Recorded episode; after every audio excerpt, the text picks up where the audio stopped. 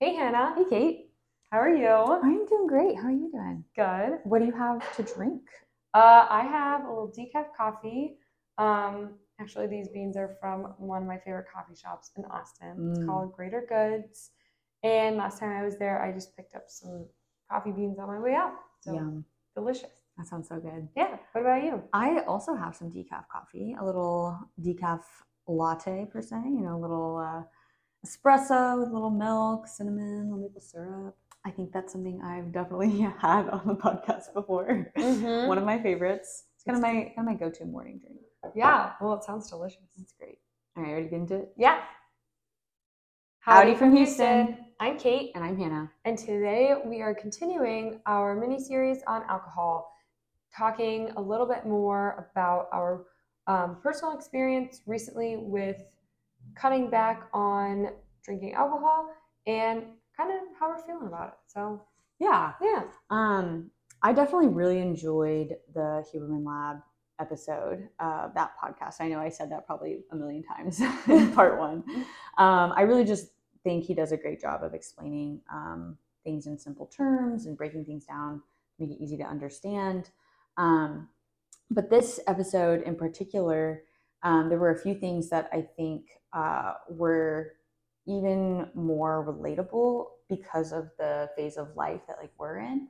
You know we're in medical school and i think that there is a culture in medical schools in general and not just medical schools but law schools or you know any kind of like post undergrad school or even undergrad you know being in college just the environment there of working really hard and getting really stressed out leading up to an exam taking an exam and then going to like a party or going out to a happy hour or something like that where you're then consuming alcohol and um, I, i'm not saying you know that our school has this culture or that any school in particular has it but i think it's kind of more of a general statement Mhm. of this phase of education um, and more so than like a corporate setting because a corporate setting you know your stress levels kind of ebb and flow. It's not this necessarily the exact same as you know the blocks of time that are you know required for studying for something working hard getting stressed out taking the exam being released of stress you know? Yeah, full and full release rather than a little more of like longer term stress that's Mhm. drawn out maybe if you're working corporate or something. like Right. that. It definitely doesn't follow the same, I guess, like consistent pattern across all jobs or across jobs in general, you know, in the same way that it does in an educational environment. Yeah. Yeah. So taking that and tying it to on the episode where Dr. Huberman talked about the increased levels of cortisol at baseline if you are in that chronic drinking category. So if you're consuming, what was it, one to two drinks per night on average per week. Yeah. um, I think how, that's right, yeah. I think that's how you said it. And then how that could also be, you know, that's per, that's on average. That could also be seven to fourteen drinks over two days, over Friday and Saturday. So if you just, you know, studied for an exam for two weeks and then went out with friends on Friday night and then went out with some more friends on Saturday night and consumed somewhere in within that seven to fourteen drinks category, you're in that label of chronic alcohol consumption, meaning that your cortisol levels at baseline are elevated.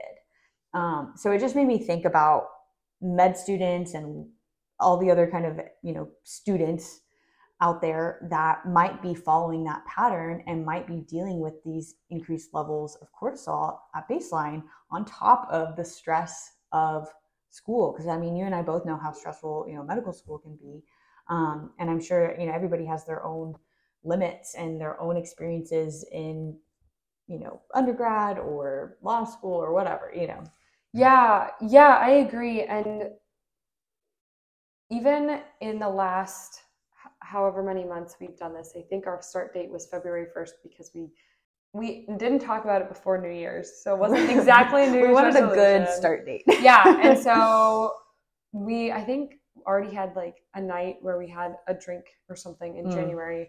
And so then starting February 1st, we were like, okay, we're gonna Mhm. switch our default to not drinking at social events, mm-hmm. but that doesn't mean not ever drinking again because I'm sure there will be the rare occasion every once in a while that comes up that it would be nice to enjoy a glass of wine, especially when you're having a really nice meal Mhm. type of thing. Yeah, and kind of redefining, like we kind of mentioned before, what a special occasion is. Exactly. You know, because I, I mean, I don't think there's anything wrong with having a drink at a special occasion. You know, like Yeah.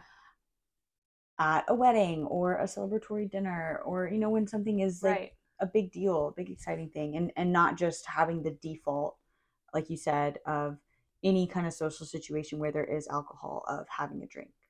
Yeah, I agree. And I will say, in redefining uh, what might be a special occasion for me personally to drink at, there have been a couple of special occasions that have come up that I have chosen to not drink it, and I've had a lot more fun, I know, than if I had had a drink at those occasions. And so for me, this is also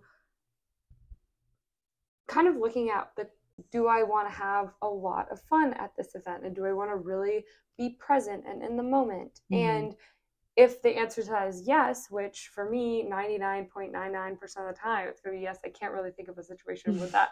That answer to that question would be no, then I'm not going to drink.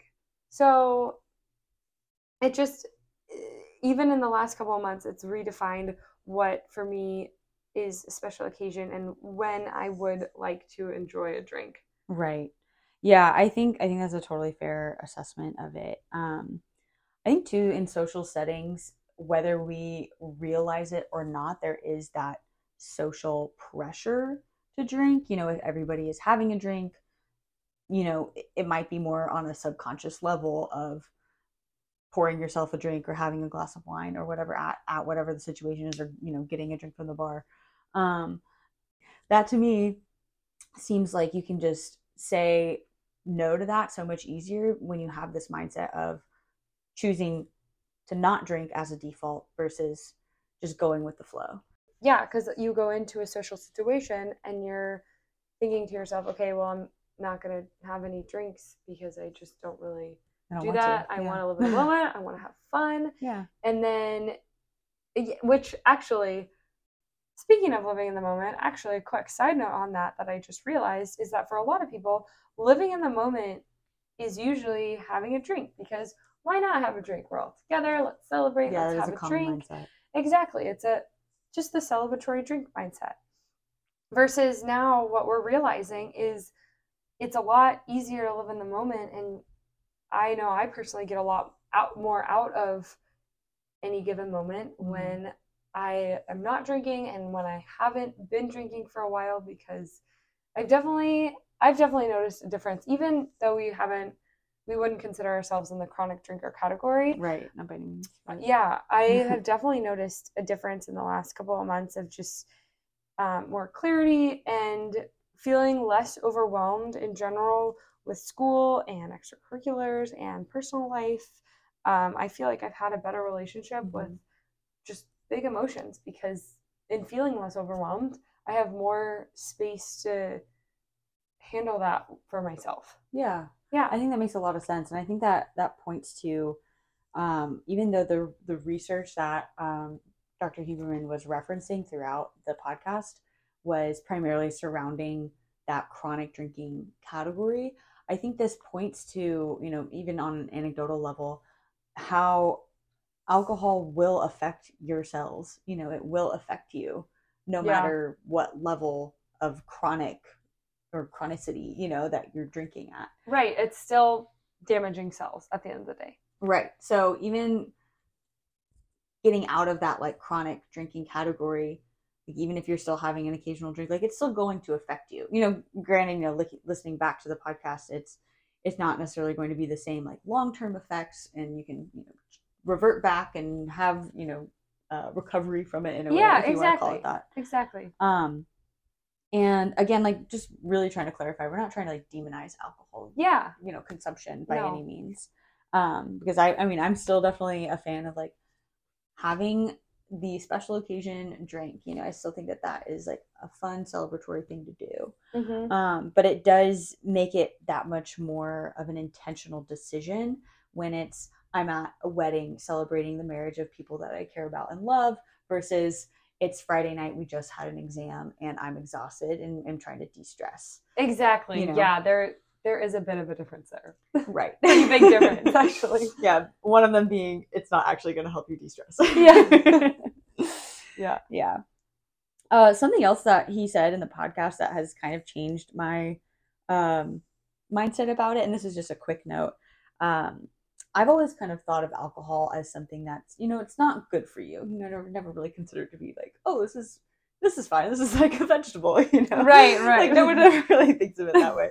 I mean, there was kind of that period of like, oh, a glass of wine will, I don't know, it's good for your heart or something. like Yeah. that. It was a little before our time, but, um, but the way that he described alcohol as a poison to your body and not just something that's generally bad for you, like a cookie or a cupcake or something like that Yeah. but actually categorizing it as a poison. Like every time it enters your body, it's damaging cells. It's not just overconsumption of sugar or something like that. You know, it is damaging you every time you consume it. Um, and that for me, just like visually in my head, if I'm gonna have a glass of wine or something, like I'm thinking of it very differently. Like It- I, I'm picturing it destroying my brain. right and it feels different than actually drinking it knowing what it's going to do to you if you're drinking it more often than you might want to i.e in maybe not so special special occasions Mhm. type of things Yeah. And and I think too, just to kind of add to the kind of going back to special occasions, I think it doesn't necessarily like I I don't I don't think I would necessarily only have a drink at a at a special occasion. You know, Mhm. because maybe I go to one special occasion a year, you know, maybe I go to one wedding. right um but that wouldn't mean that like maybe i'm having dinner uh, with someone and you know a glass of wine would go really well with the steak that we cooked or something like that like i think that is totally acceptable and fine too just Yeah. being very aware of the frequency of that Yeah, exactly. Or if you're at a restaurant that you had to get a special reservation for, or it's in another country and that country is known for their mm-hmm. wine, and the wine would go really well, would pair really well with the food you're eating. In that instance, I might have a glass of wine because I love food and I want to enhance the food.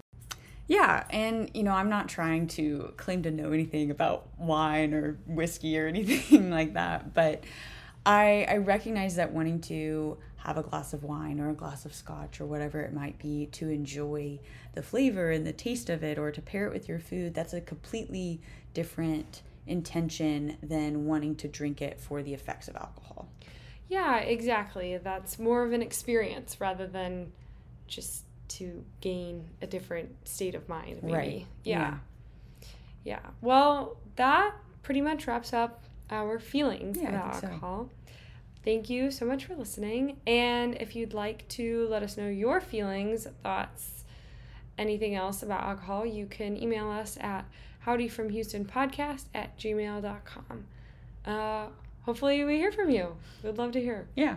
So, thanks for listening. Catch you next time.